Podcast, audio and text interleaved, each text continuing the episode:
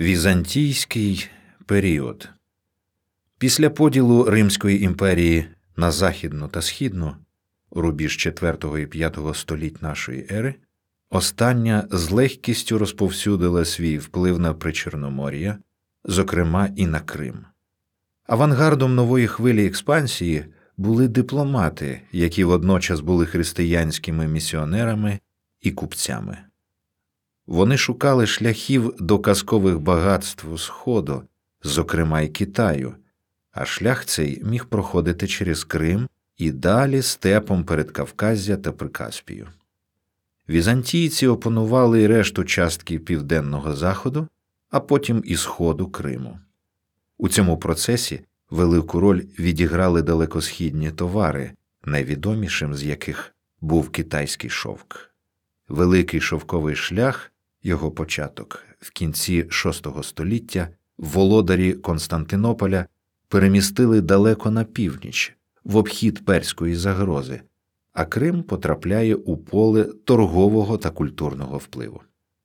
Йдеться про один з головних напрямків цієї давньої, згадка друге століття до нашої ери, комерційної магістралі довжиною близько 12 тисяч кілометрів. Саме наймення її виникло нещодавно. Воно належить німецькому мандрівнику та історику Карлу фон Ріхтгофену, який саме так визначив цей шлях у своїй книжці Китай 1877 рік.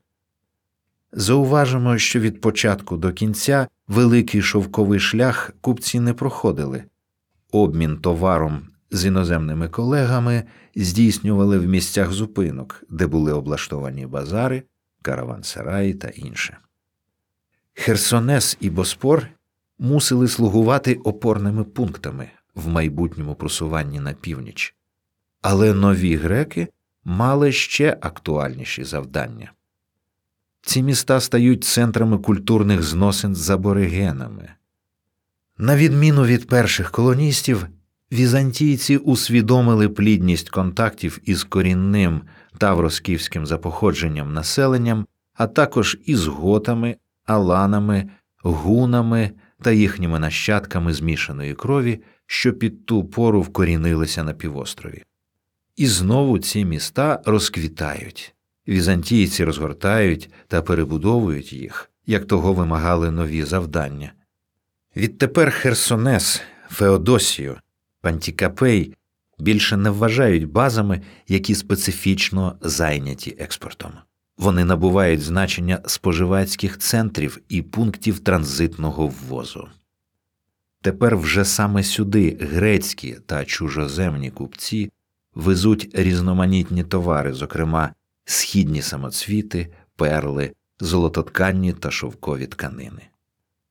Вузькі вулички кримських міст, припортові квартали тепер сповиті незнайомими раніше запахами ароматичних смол і прянощів Сходу, серед них чути не тільки грецьку чи азійську, а й західноєвропейську мови. Серед гостей кримського міста почасти трапляються й кочівники гуни, котрі закуповують тут цілком невинні товари, речі найпершої потреби олов'яний та скляний посуд, кераміку та міцні теплі тканини. У портах стоять судна, що готові вести за море в Константинополі далі на острови архіпелагу в інші негрецькі терени, хутро, вичинену шкіру, худобу, сіль. І чимраз менше хліб, якого стає мало навіть для населення кримських міст, що розрослися, а дедалі більше рабів, котрих рясно постачають кочівники причорноморських степів. Так, не аборигенне населення, а саме греки проклали і затим постійно розширяли цей канал, збережений на багато століть, по якому живий товар ішов на невільницькі ринки Візантії, Західної Європи та Сходу. Розгорталася й духовна експансія.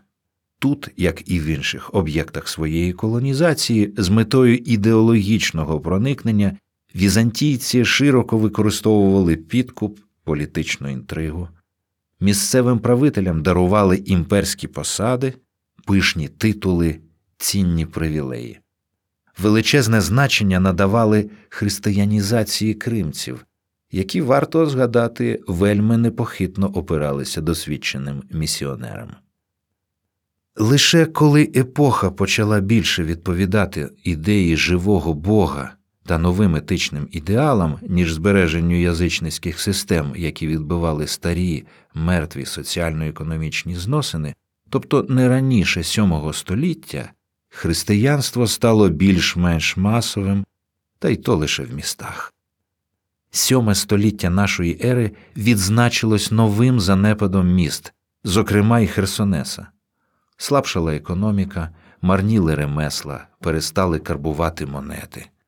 Натомість неухильно зростає значення кримської периферії, дрібних землеробських селищ і монастирів, в яких проживали здебільшого виселенці з Візантії. Саме тут, у VIII столітті, зосереджуються найперспективніші галузі кримської економіки. Міста ж переважно стають не продуктивними, а суто військовими центрами.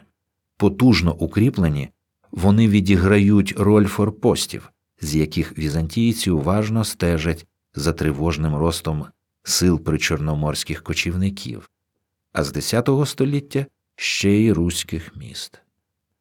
Раніше місцеве самоврядування в Криму було демократичним, тепер імператорів не цікавить демократія, і вони продовжують ту, що виникла з середини VII століття адміністративну систему ФЕМ, якими керували покірні вищій владі стратеги, що їх призначав Константинополь.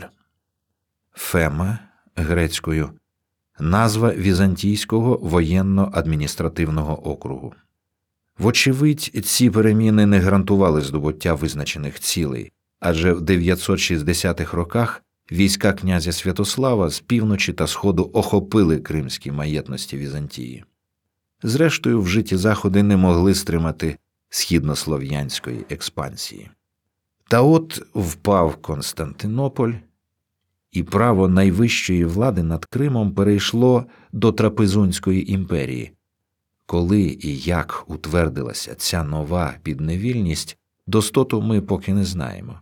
Але відомо, що Херсонес, Фема Клімата та внутрішній край Готія відтепер регулярно вносять в імперську казну податок, а кримський верховний чиновник Архонт цілком підкоряється новому імператору.